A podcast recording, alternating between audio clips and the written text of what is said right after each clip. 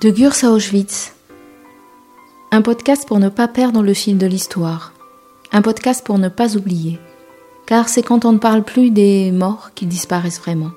Alors, je vous entraîne, je nous entraîne dans une aventure émouvante, souvent cruelle, mais essentielle. Dans ce huitième épisode, nous allons nous intéresser aux moments les plus tragiques du camp de Gurs, les déportations. Le maréchal Pétain promulgue le premier statut des Juifs dès le 3 octobre 1940. La propagande antisémite se déchaîne.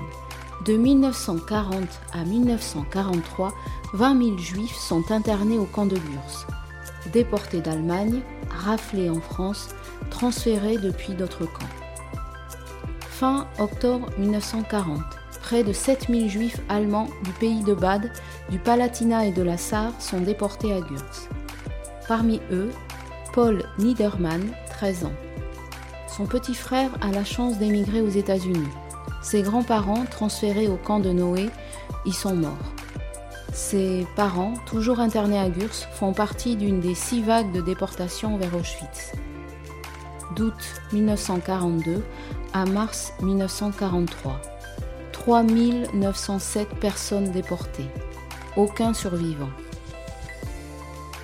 Paul, transféré au camp de Rivesalt, parvient à s'évader grâce à l'OSE, l'œuvre de secours aux enfants. Après un itinéraire clandestin de plus d'un an qui le fera transiter par la colonie d'enfants d'Isieux, il atteint finalement la Suisse.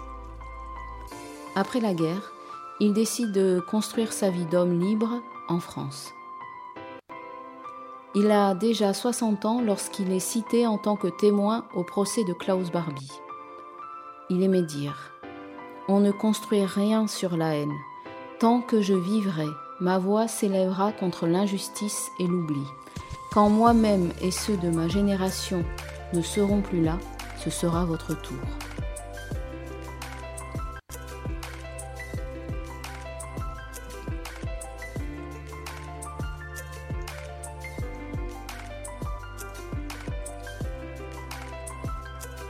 Anna Arendt, philosophe allemande. Das Entscheidende ist der Tag gewesen, an dem wir von Auschwitz erfuhren.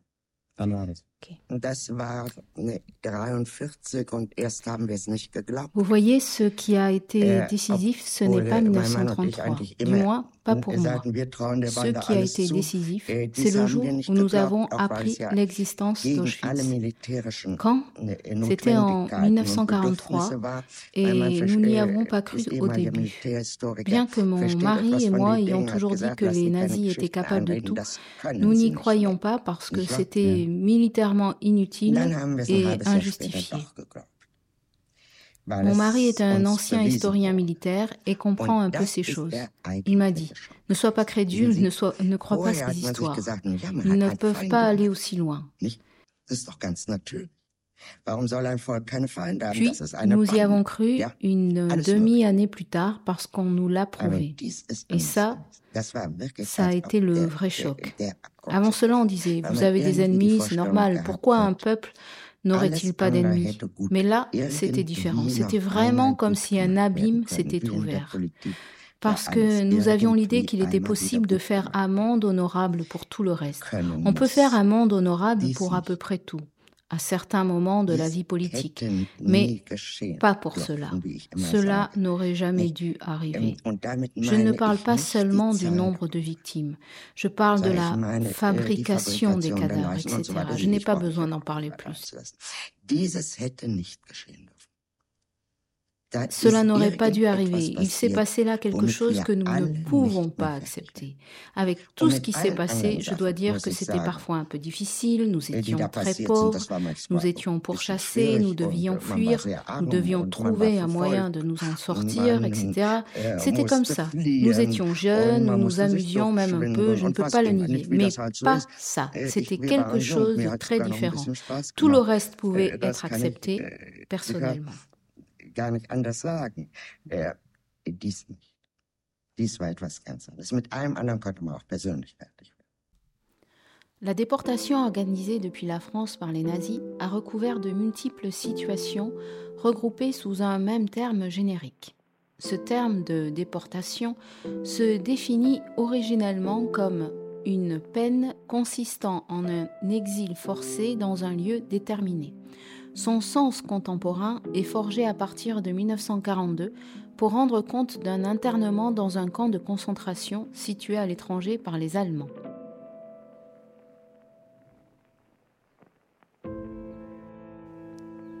Les camps de concentration répressifs conçus en Allemagne à partir de 1933 autour du camp modèle de Dachau ont pour but l'élimination de tous les opposants politiques, religieux et philosophiques aux nazis et de tous ceux considérés comme asociaux par leur régime. Une classification est mise au point pour distinguer ces différentes catégories.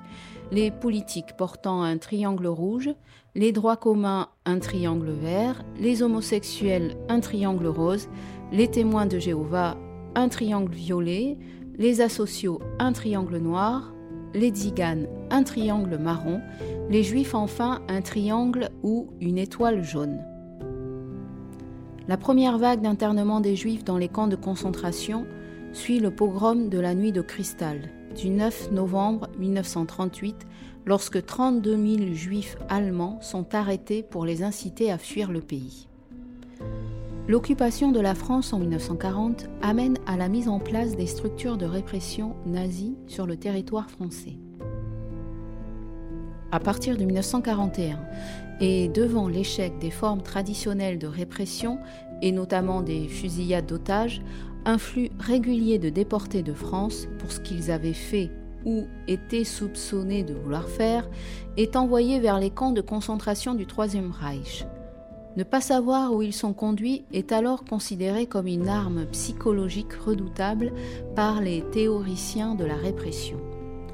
Cette logique est portée à son comble avec l'instauration des décrets NN, Nacht und Nebelerlass, rédigés par Hitler en décembre 1941 décret Kettel, qui crée, qui crée un nouveau type de mesures répressives s'appliquant aux résistants d'Europe occidentale. La principale disposition prévoit la déportation secrète dans la nuit et le brouillard sur le territoire du Reich pour la personne arrêtée. Là, elle est internée ou assignée dans un camp de concentration dans l'attente théorique de son jugement par les tribunaux répressifs allemands. Les procès se déroulent à huis clos et dans tous les cas, aucune nouvelle n'est donnée à la famille du déporté. Les prisonniers sont alors condamnés à de lourdes peines, voire souvent à la mort.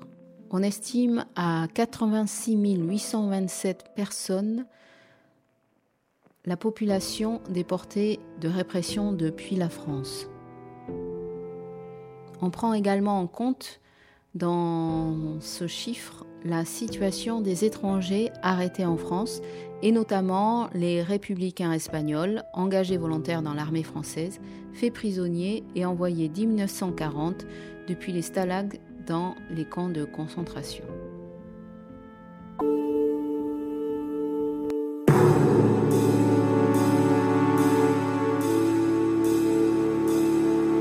Ils étaient vingt et cent, ils étaient des milliers, nus et maigres tremblants dans ces wagons plombés qui déchiraient la nuit de leurs ongles patents. Ils étaient des milliers, ils étaient vingt et cent.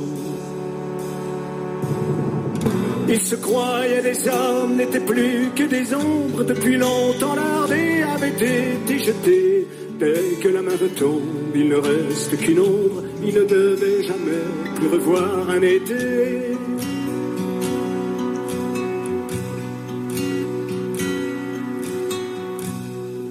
La fuite monotone sans hâte du temps, survivre encore un jour, une heure obstinément. Combien de tours de haut, d'arrêt, de départ, qui n'en finissent pas de distiller l'espoir. Ils s'appelaient Jean-Pierre, Natacha ou Samuel. Certains priaient Jésus, Jéhovah ou Vishnu. D'autres ne priaient pas, mais qu'importe le ciel, ils voulaient simplement ne plus vivre à genoux.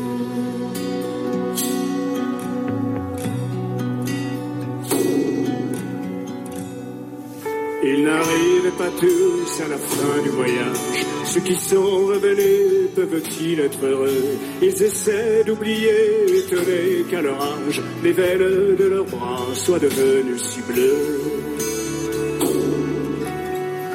Les Allemands guettaient du haut des miradors, la lune se taisait comme vous vous taisiez, en regardant au loin, en regardant dehors, votre chair était tendre à leur chien policier.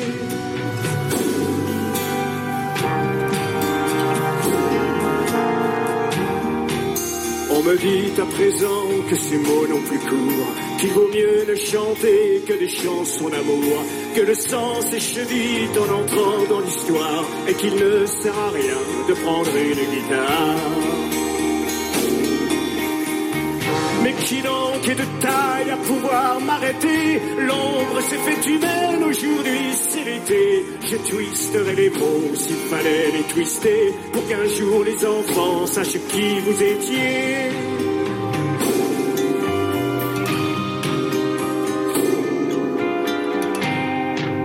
Vous étiez vingt et cent, vous étiez des milliers, nous maigres tremblants dans ces wagons plombés qui déchiraient la nuit de vos ongles battants. Vous étiez des milliers, vous étiez vingt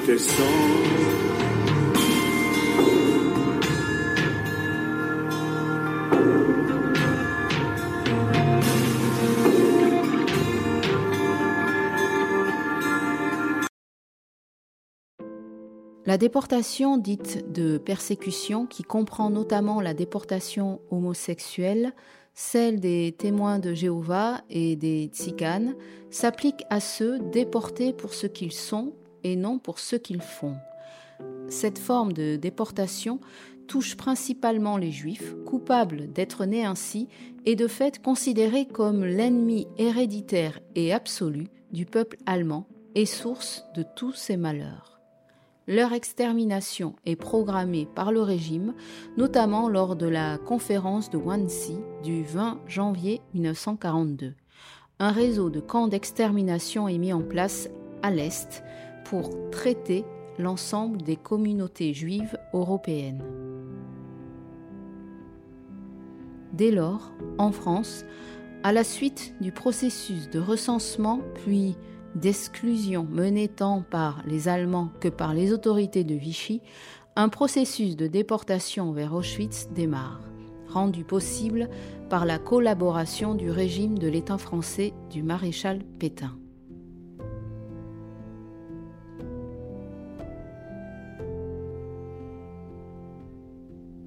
Plus de 75 000 juifs de France, hommes, femmes et enfants, sont acheminés ainsi jusqu'en août 1944, promis pour la plupart à une mort certaine dans les chambres à gaz, ou parfois sélectionnés pour le travail. Ils rejoignent alors le lot commun des déportés dans les camps de concentration promis à une élimination lente par le travail. Seuls 3% de la population juive déportée de France survit et rentre au pays en 1945. Largement présent dans la résistance française, un certain nombre de juifs sont déportés pour ce qu'ils ont fait et non ce qu'ils sont.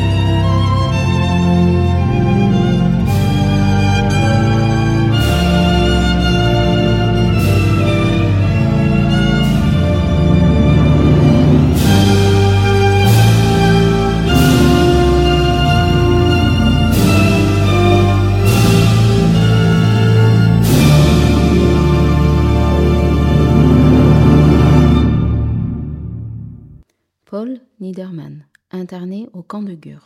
Le 22 octobre, à 4 heures du matin, on a frappé, on a sonné à, notre, la porte de l'appartement où j'habitais. Trois, trois fonctionnaires de la Gestapo tambourinaient à la porte et ils dit Allez, vous, prenez ce que vous pouvez porter, vous avez le droit d'emporter 100 Reichsmark, pas plus, c'est-à-dire rien. On nous a fait descendre dans la rue, il y avait une petite camionnette qui nous a emmenés avec d'autres voisins à la gare. La nuit du lendemain, et sept des neuf trains sont passés par la gare de Karlsruhe et on nous a entassés là-dedans. Et tout le monde était très effrayé. On, se demandait si on allait aller vers la Pologne, comme, nos amis euh, polonais qui avaient été expédiés. Eh bien non, au bout de, bon, il faut quoi, 20 minutes pour que les trains traversent le Rhin. C'est très très simple. Et quand, bon, ça vous l'entendez dans les wagons, vous voyez qu'il y a un pont. Bon, il y avait qu'un pont, un grand, important en, métal, c'était sur un. Alors, on dit, ben, ça c'est pas possible, on va vers l'ouest, c'est quoi? Bon, on avait déjà parlé de la solution de Madagascar et de trucs comme ça, on ne savait pas. On n'avait aucune idée. Ce, voyage s'est poursuivi pendant trois jours et quatre nuits. Sans manger ni boire, et je passe sous silence euh, pudique euh, les, conditions d'hygiène. Euh, je ne sais pas si vous imaginez, hein, euh, 6500 personnes entassées dans neuf trains, euh, c'était pas la joie. Le quatrième matin, les trains se sont arrêtés dans une petite gare. Je sais aujourd'hui que c'était Oloron-Sainte-Marie, à côté de Pau. Et on a su que c'était les Pyrénées finalement, parce que probablement, il y avait parmi nous des gens qui avaient voyagé avant. On nous a fait monter dans des camions bâchés, euh, camions d'aspect militaire, gendarmerie ou garde mobile, ce qui restait de, l'armée française. À la ligne de démarcation, les SS, euh, avec force hurlement, euh, nous avaient remis à, la police de Vichy. Et à partir de ce moment-là, je n'ai plus vu d'Allemands. Jusqu'en novembre 42, bien sûr. On nous a donc fait monter dans ces camions. Et on a fait à peu près une dizaine de kilomètres. Et là, les- on a quitté la route nationale. Le camion fait une espèce de petit crochet. Il y avait un portail euh, barbelé et des baraques euh, sur une espèce de lande. C'était le camp de Gurs.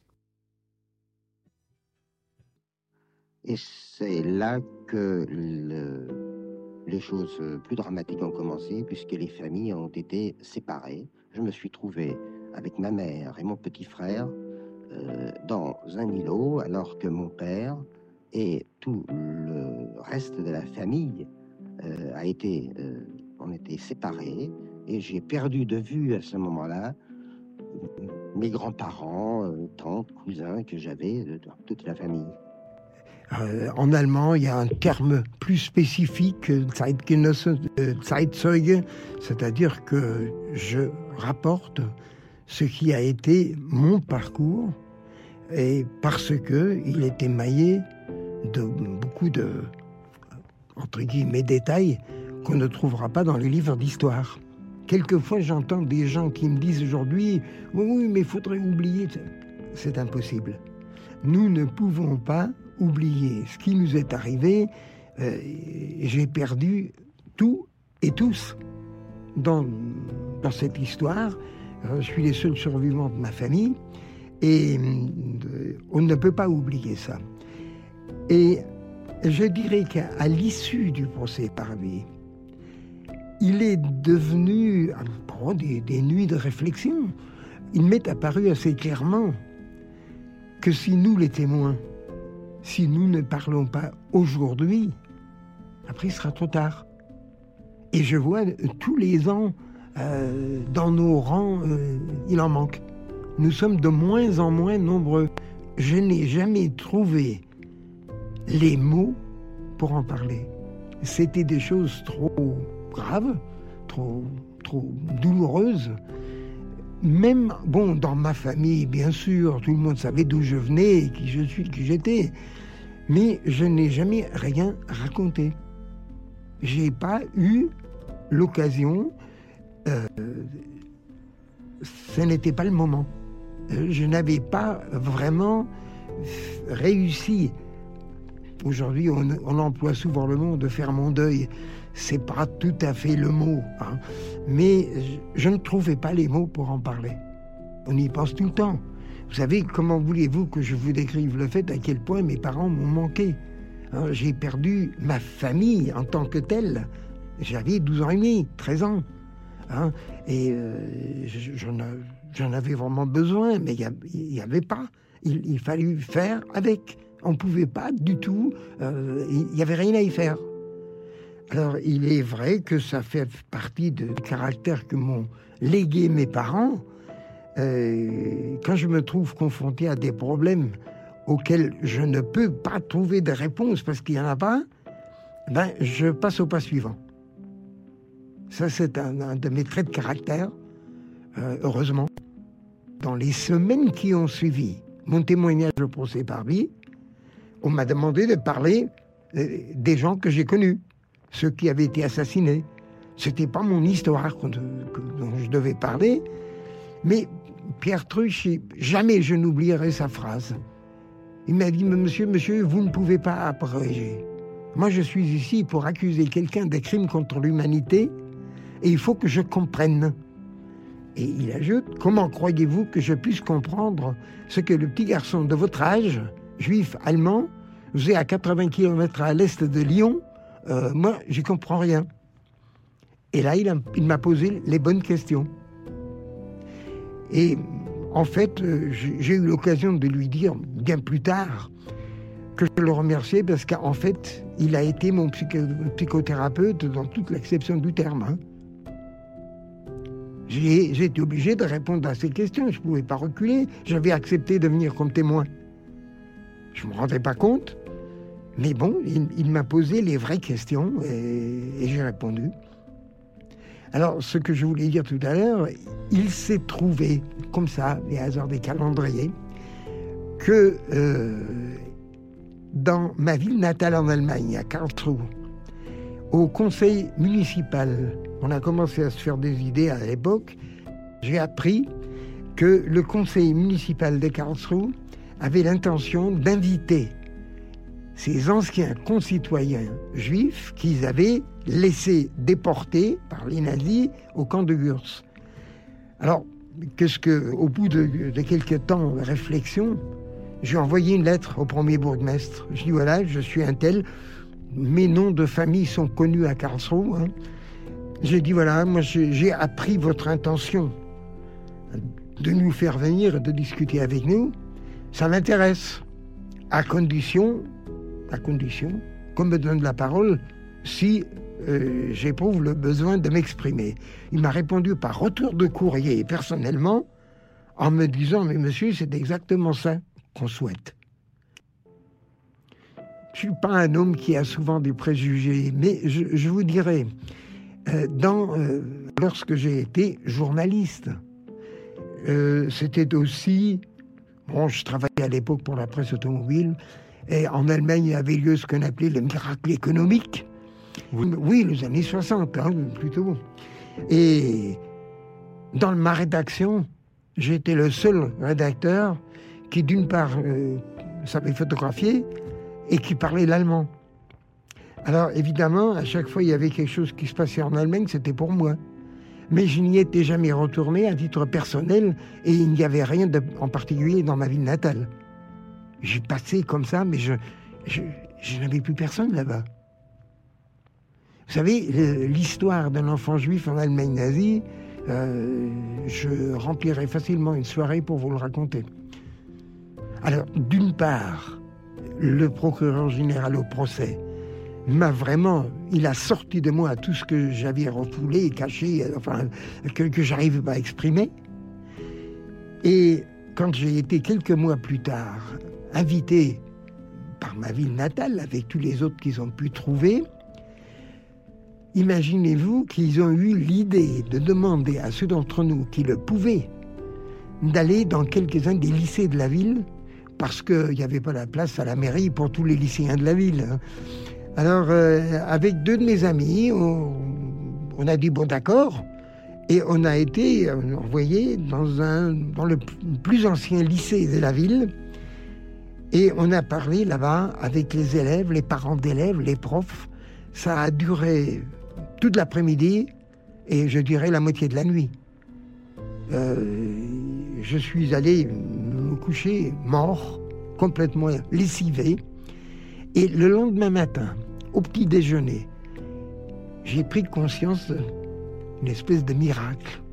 Ma femme vivait encore, mon frère aussi, on était ensemble au petit déjeuner à l'hôtel. Et j'ai dit, les enfants, il y a une chose que je ne comprends pas. La première fois, j'ai été obligé hier, toute la journée, la moitié de la nuit, de parler de notre histoire, de la famille, de nos pertes, de tout ça. Et cette nuit, pour la première fois, je n'ai pas fait de cauchemar. J'ai dormi. J'ai récupéré, j'ai dormi. Sans cauchemar. Ça, c'était vraiment nouveau. Bon, j'ai pas eu le temps de faire beaucoup d'études dans ma vie, c'est vrai. J'ai demandé à des gens plus instruits que moi. Ils m'ont expliqué.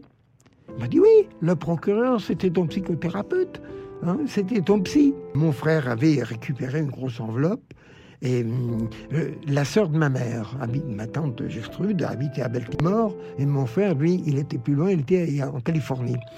Et il avait ramené cette enveloppe et mon frère n'a jamais été capable même d'y toucher. Euh, il ne parlait de rien. Il, avait fait un blanc de deux ans. Euh, l'internement, ça lui rappelait rien du tout. Je l'ai ramené sur des lieux. Aucun écho. Et quand je suis arrivé l'été chez eux, chez mon frère et ma belle-sœur, ma belle-sœur, en bonne américaine, euh, elle dit à son mari Arnold, tu as montré l'enveloppe à ton frère Mon frère est parti pleurer, comme toujours dans ces cas-là. Et hum, elle, tranquille, elle va dans son bureau, elle me ramène une grosse enveloppe craft et elle me l'attend, sans un mot. J'ai plongé ma main là-dedans et je sors une lettre écrite par ma mère. Je ne sais pas si vous imaginez le, choc que ça peut représenter. Je connaissais bien l'écriture de ma mère et euh, je ne pouvais pas y croire. Je ne pouvais pas y croire. Ensuite, j'ai essayé à plusieurs reprises, de voir ce qu'il y avait là-dedans. Hein. Pendant très longtemps, plus de dix ans, je n'ai pas pu m'occuper de ces lettres parce que ça a été trop difficile. Ça remuait trop de choses, ça faisait remonter à la surface trop d'événements refoulés, cachés et, enfermés au fond de moi. Euh, ça a été trop dur. je n'ai pas pu. J'avais 13 ans quand j'étais en arrivant. Euh, j'avais pas tout à fait 13 ans. D'ailleurs, je peux vous dire, j'ai été la première bar mitzvah qui, qui s'est fait au camp de Gurs. Hein. Bon, euh, vous dire que j'avais 13 ans tout juste et qu'il y a beaucoup de choses qui, en quelque sorte, passaient au-dessus de ma tête. Hein. J'ai eu beaucoup de chance. Hein. J'ai un de mes très bons amis depuis plus de 25 ans qui, est, qui travaille à l'archevêché de Fribourg, avec lequel j'ai des contacts assez étroits, notamment pour des témoignages, et qui un jour m'a dit, écoute, euh, on ne peut pas laisser ces lettres comme ça. Je viens, il est venu en vacances chez moi, dans le sud de la France, il a pris huit jours, et on a sorti toutes ces lettres, on les a lues, on les a classées. J'ai pu le faire, parce que tous les soirs, après ce travail, j'ai pu en parler avec lui. Et bon, c'est un, processus euh, psychologique qui est connu, qui est, c'est normal, euh, mais il était là. Il était vraiment, c'était un vrai ami. Et c'est comme ça que j'ai pu donc travailler la première fois sur ces lettres, les classer euh, par auteur. Et en fait, trois camps de Vichy sont concernés. Gurs, Rivesal et Noé quand euh, j'ai été en, Allemagne un peu plus tard, je leur ai dit que j'aimerais bien déposer ces lettres aux archives municipales après une longue réflexion. Normalement, euh, j'aurais peut-être dû les déposer au mémorial de la Shoah à Paris. Mais les gens qui parlent suffisamment bien l'allemand sont pas légion. Et deuxièmement, ils lisent en général pas du tout le gothique. Je les ai emmenés là-bas et le directeur des archives municipales, ça lui a pris un mois pour se familiariser avec le contenu. Puis un jour, il me téléphone. Il dit, il faut que je te parle. je dis, bah, parle-moi. Il me dit, non, non, pas au téléphone. Et il est venu à Paris. Il m'a dit, voilà, j'ai lu toutes ces lettres que tu as apportées. Ce sont des documents tellement importants, même sur le plan municipal et de l'histoire en général, que euh, j'en ai parlé devant le conseil municipal et la ville voudrait bien les publier mais il faut ton accord. Alors, on a pris un certain temps à, trouver la forme qu'on voulait donner, le gros livre qu'on a devant nous. Et finalement, ça s'est fait de cette façon-là. Euh, je sais l'importance, euh, pour, pour moi, la transmission aux jeunes, aux jeunes générations, c'est extrêmement important. Je dirais, pour utiliser une formule que j'utilise toujours dans les écoles, je leur dis, si vous ne connaissez pas votre propre histoire, vous ne pouvez pas comprendre ni le présent et encore moins l'avenir. Et c'est pour ça que ça a pris une importance vraiment primordiale pour moi. Et quand euh, deux amis, ce, copain de, Fribourg et une amie euh, enseignante en retraite euh, dans la région de Montpellier, m'ont dit, bah oui, mais il faut faire un tiré à part dans les deux langues. D'abord, il faut que ça rentre dans un cartable, n'est-ce pas? Et le gros livre, il fait 550 pages. Et aussi, évidemment, avec, pour l'éditeur, ça a un prix. Et pour les élèves, c'est pas pensable. Alors, ils se sont mis au travail, chacun de son côté. Hein, avec moi, bien sûr. Et il y a aujourd'hui, donc, une, euh, une version, un tiré à part en allemand. Et maintenant, depuis relativement peu de temps, un tiré à part en français. Et ça fonctionne très très bien. Hein. À chaque fois qu'on le propose, ben, ça part tout de suite. Euh, les coulisses historiques ne sont pas les mêmes en Allemagne qu'en France, c'est évident. Hein. Mais hum, vous savez comme moi le, le problème qu'on a souvent en France pour parler des périodes pas très honorables, que ce soit les guerres coloniales ou, la guerre 39-45. Bon, ben, c'est toujours très très très difficile Regardez le mail qu'on a eu de parler de la guerre d'Algérie, par exemple. Hein. Eh bien, euh, la même chose. Écoutez, moi, encore aujourd'hui, je rencontre plein de gens en région parisienne. Quand je leur dis qu'il y avait des camps de concentration en France dites libres, bah, ils me regardent avec des grands yeux. Hein. Euh, c'est pas tout à fait pareil en région pyrénéenne à cause d'innombrables familles espagnoles qui n'ont pas pu retourner en Espagne parce que Franco était toujours au pouvoir à la fin de la guerre et qui ont fait souche en Béarn, en Pays Basque ou, en, Catalogne. Hein, il euh, y en a beaucoup. Bien sûr, ce sont les mêmes. Tous, tous les systèmes totalitaires ont toujours besoin de lieux où enfermer ceux qui ne pensent pas comme eux. L'introduction d'une conférence dans une école, d'une intervention dans une école, n'est pas tout à fait la même en Allemagne ou en France. Parce que une chose à laquelle on ne pense pas, quand on parle des Allemands, des camps en France, on pense 39-45, normalement. Attendez, moi, j'ai subi les nazis de 33 à 40 en Allemagne. Et une enfance juive en Allemagne nazie, euh, je ne suis pas certain que beaucoup de Français imaginent ce que ça pouvait être. Arlette Dachary, employée des ponts et chaussées au camp de Gurs. Les déportations, je ne l'ai pas vu réellement, mais euh, on les mettait, ceux qui devaient être déportés, ils étaient mis dans un îlot euh, libre à part. Qui se trouvait libre à part. Parce qu'il faut vous dire qu'au moment des déportations, il y en avait bien moins. Hein. De, de 13 000 peut-être qu'il y avait encore quand je suis arrivé au camp en 42, s'il y en avait cinq ou six villes, ou peut-être moins, c'était tout. Hein. Et euh, il les mettait dans, quand il y avait un départ, si on les mettait dans un îlot, ils comprenaient. On les mettait dans un îlot à part. Après, c'était des camions qui venaient les chercher au camp pour les amener à la gare de Laurent. Et là, les, les services des transports, ça dépendait des postes et chaussées. Comme euh, l'équipement, elle les transporte toujours, c'est la même chose. Et l'équipement recevait l'ordre de la préfecture d'envoyer tant de camions au camp.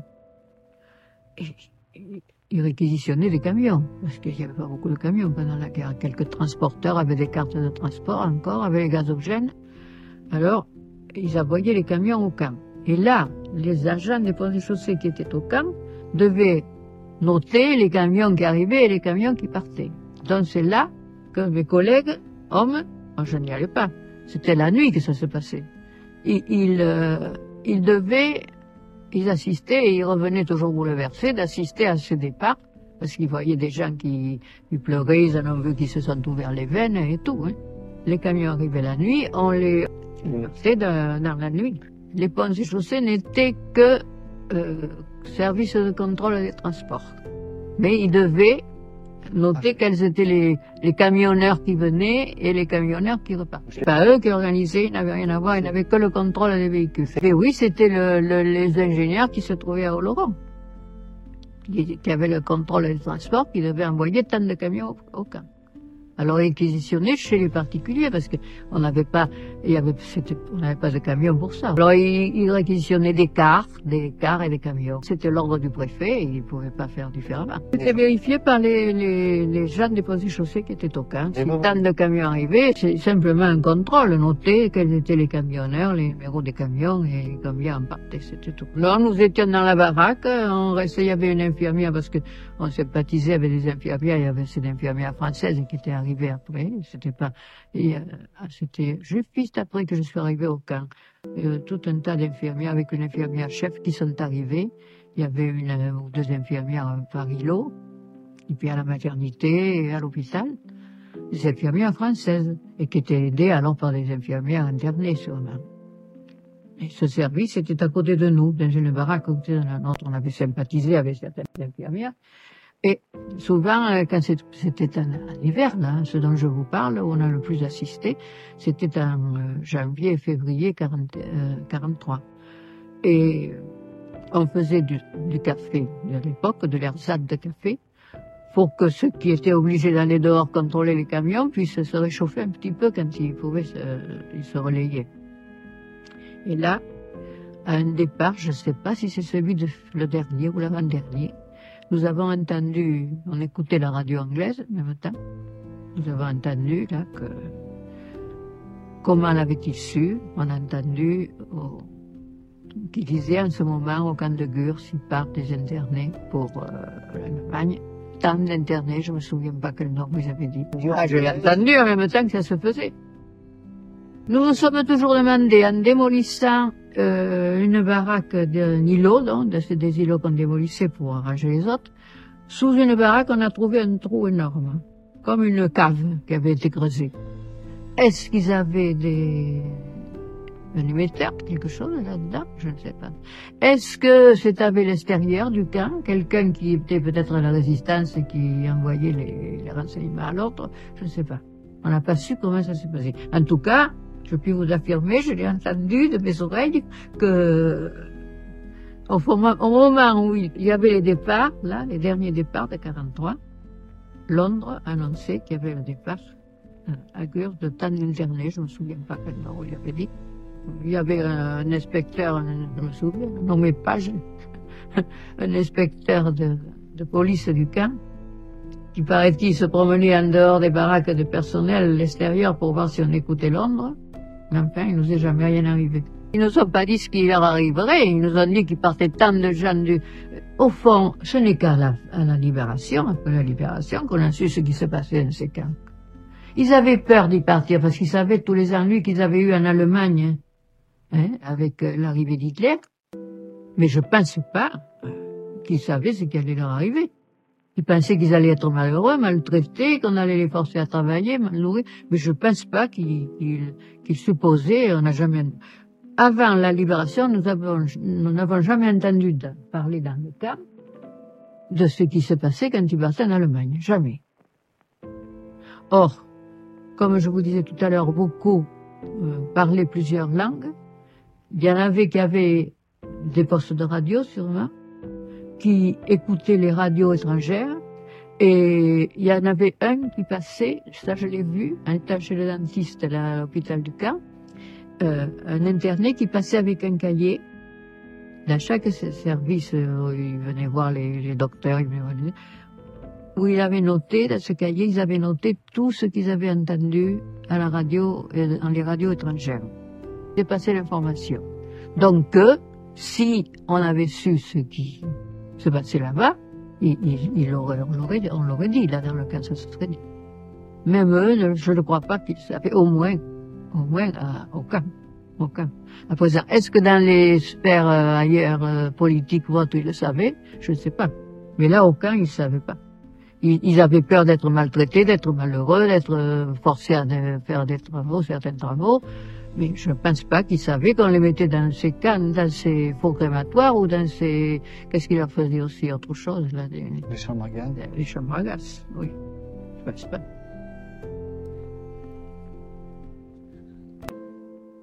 Témoignage d'Aini Wolfish. Dans les derniers jours du mois de juillet 1942, nous nous tenions devant une baraque de l'île Odé avec notre chef d'îlot, Forschmeier. Nous étions en train de plaisanter lorsque nous vîmes passer le directeur Kaiser dans l'allée qui menait à la maternité. En passant, il fit signe à Forschmeier de venir le rejoindre. La conversation dura une demi-heure. La plupart d'entre nous avaient stoppé net la conversation, car il se passait toujours quelque chose lorsque Kaiser parlait avec Forschmeier. Forschmeier revint vers nous d'un air soucieux. On réclame encore des listes. Ce n'était jamais quelque chose d'agréable lorsqu'on établissait des listes. On n'attendait aucune libération. On devait établir les listes par nationalité, par race et par religion, en indiquant à part ceux qui avaient bien mérité de la France et en mentionnant les épouses. Kurt Loeb, qui avait été envoyé au camp de Rivesaltes, un camp de rassemblement pour la déportation, fut renvoyé à Gurs parce qu'il avait sauvé trois ou quatre Français d'une inondation. Il se trouvait déjà dans le camion de déportation quand on est allé le, rechercher. À cette époque, les gens invoquaient les actions les plus fantaisistes pour se sauver. On ne réclamait pas encore de preuves à l'époque. On ne vérifia les faits que par la suite. Au début du mois d'août, le bruit s'était répandu que les Allemands voulaient déporter les Juifs en Pologne. On ne connaissait pas encore d'exemple de tel transport, du moins pas en France. Entre le 1er et le 5 août 1942, on eut l'impression d'un nuage menaçant suspendu au-dessus du camp. Et pourtant, nous ne savions rien de précis. Les Juifs des pays de l'Est avaient, comme toujours, du flair pour tous les malheurs guettant les Juifs. Ils ont ça dans le sang depuis 3000 ans. Les Juifs russes et polonais ont une intuition étrange et terrible de tout ce qui peut signifier un danger. Dans le camp régnait une atmosphère de panique. Pendant des semaines, les évasions se multiplièrent. C'était probablement le soir du 3 août, lorsque, au milieu d'une représentation théâtrale, deux gardes noirs pénétrèrent dans la salle. Le bruit courait que les SS allaient venir. Lorsque les gardes noirs surgirent en pleine représentation, les femmes crièrent.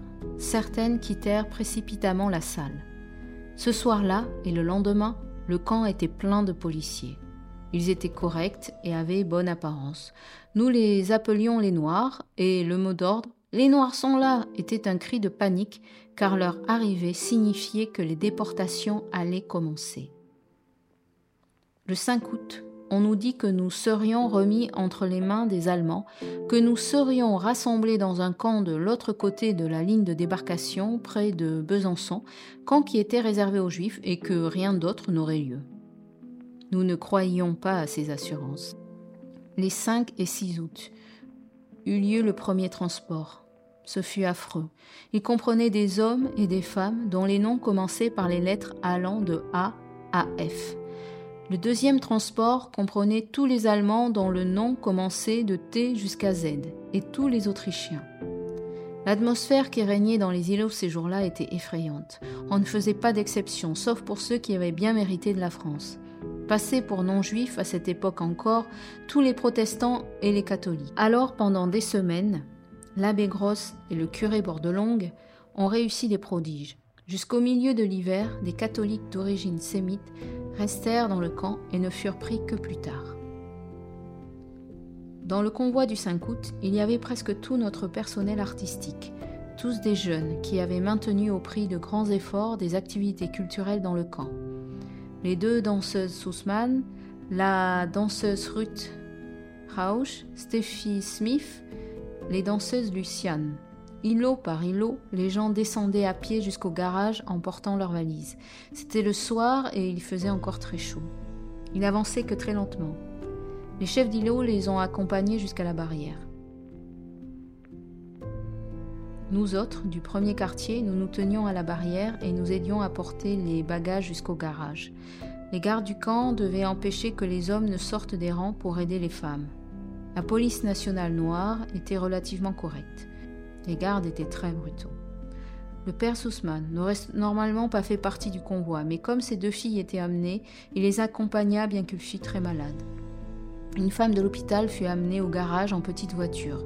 Elle était presque inanimée. Des transports succédant aux transports, il y eut des tentatives de suicide. C'étaient toujours les mêmes personnes qui essayaient de se suicider. Un homme devint fou. Il tomba tout raide, resta sans bouger un seul membre, et pendant des semaines et des mois, il ne reconnut personne. Le bibliothécaire de l'île Odé, Herman Levy, fit dès le premier jour une tentative d'évasion sensationnelle. C'était un homme peureux qui bégayait. Il était petit et un peu difforme. Il n'avait jamais fait d'action héroïque dans sa vie. Il s'enfuit et se cacha si bien qu'on ne le rattrapa ni lors du premier transport, ni lors du second. On finit quand même par le reprendre, mais il échappa de nouveau aux gardes et se cacha dans le coffre de l'auto du directeur Kaiser, où il resta caché pendant les voyages de service. De cette manière, il échappa au quatrième transport. À ce moment, on le chercha de nouveau et finalement il fut transféré dans la baraque disciplinaire. Il avait fait toutes ses valises pour le premier transport et ses affaires se trouvaient déjà depuis longtemps à Drancy. Il ne possédait plus rien que ses pantalons et une chemise déchirée. Lévy réussit par la suite à échapper à tous les transports. Il reparaissait ensuite dans le camp. Le 1er octobre, il vint me trouver et me demanda Où se trouve donc l'Espagne? Je vais m'évader aujourd'hui à midi et je passerai. As-tu de l'argent? Non. As-tu des provisions? Non. Mais tu pourrais me prêter une paire de chaussettes? Lévi a réussi à gagner l'Espagne et il m'a déjà écrit deux fois.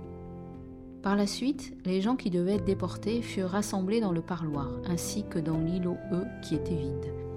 Le camp fit tout son possible pour donner des provisions suffisantes à ceux qui partaient. On enfreignait pour cela le règlement par pure compassion. C'est incroyable de voir ce qu'on a pu récolter. On donnait tout ce qu'il y avait, et en quantité énorme.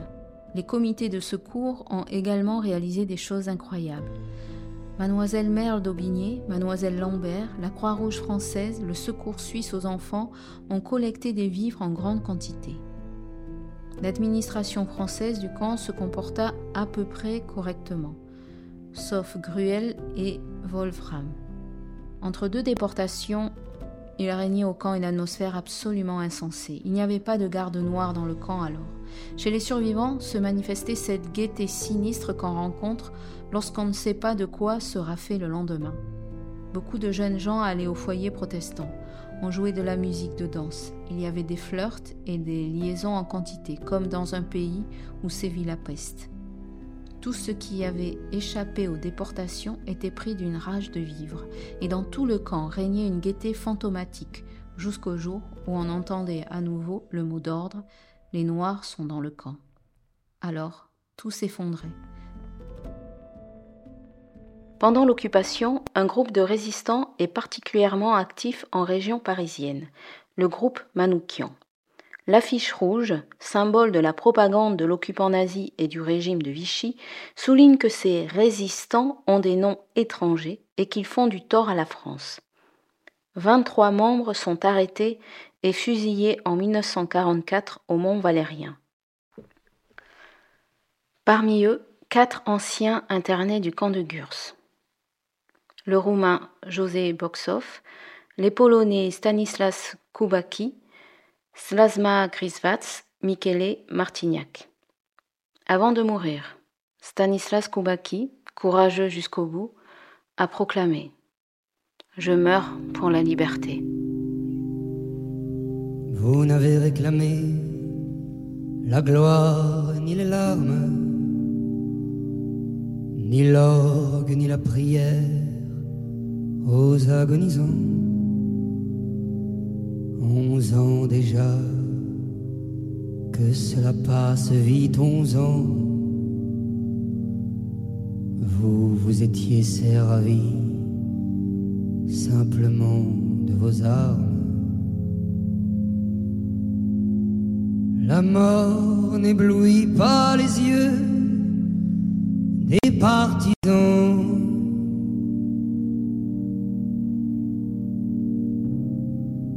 Vous aviez vos portraits sur les murs de nos villes, noirs de barbe et de nuit, hirsutes menaçants. L'affiche qui semblait une tache de sang, parce qu'à prononcer vos noms sont difficiles. Il cherchait un effet de peur sur les passants.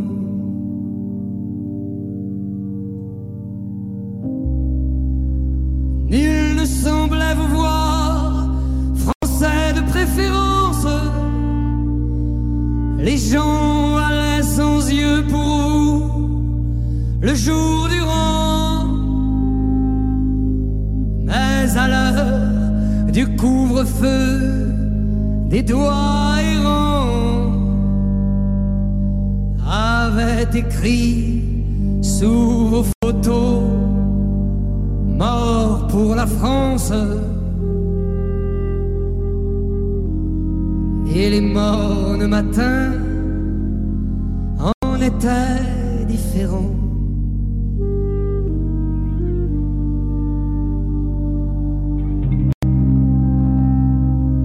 Tout avait la couleur uniforme du givre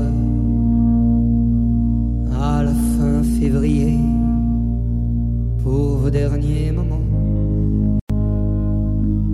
C'est alors que l'un de vous dit calmement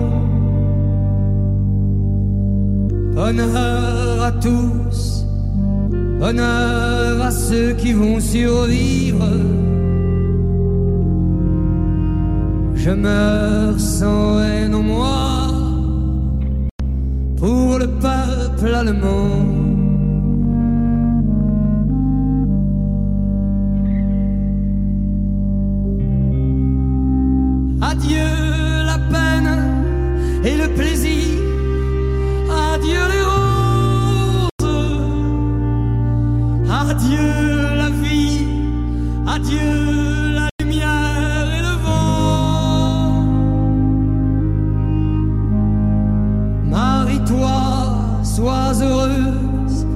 Pense à moi souvent.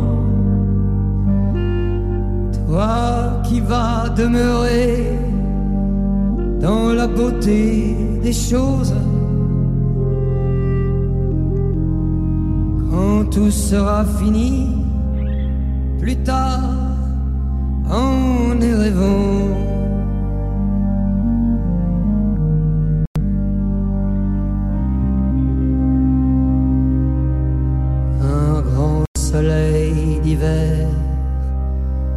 Éclaire la colline,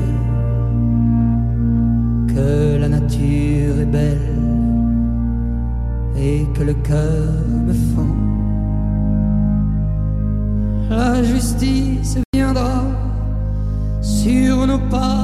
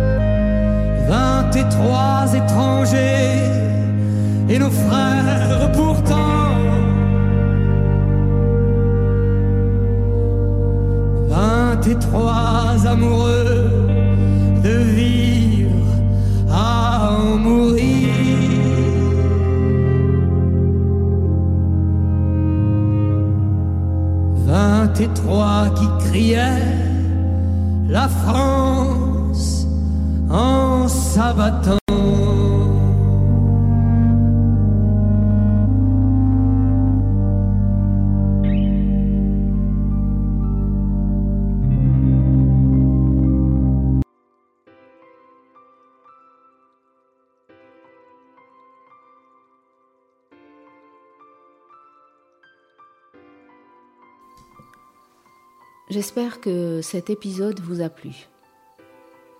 La France, pays de l'égalité, de la fraternité et de la liberté, cependant complice de crimes contre l'humanité. L'Allemagne, berceau du nazisme criminel. Pourtant, le peuple allemand n'est ni meilleur ni pire que notre peuple. Quand un régime politique installe le crime en loi et qualifie de crime toute manifestation d'humanité, l'individu peut facilement se retrouver dans des situations où le choix est restreint. Devenir un petit bandit ou un grand héros. La liberté commence ou finit l'ignorance. Victor Hugo. Paul Niedermann n'est plus de ce monde pour témoigner. Et c'est donc à nous de prendre le relais pour ne pas oublier, pour être solidaire, pour la banalité du bien.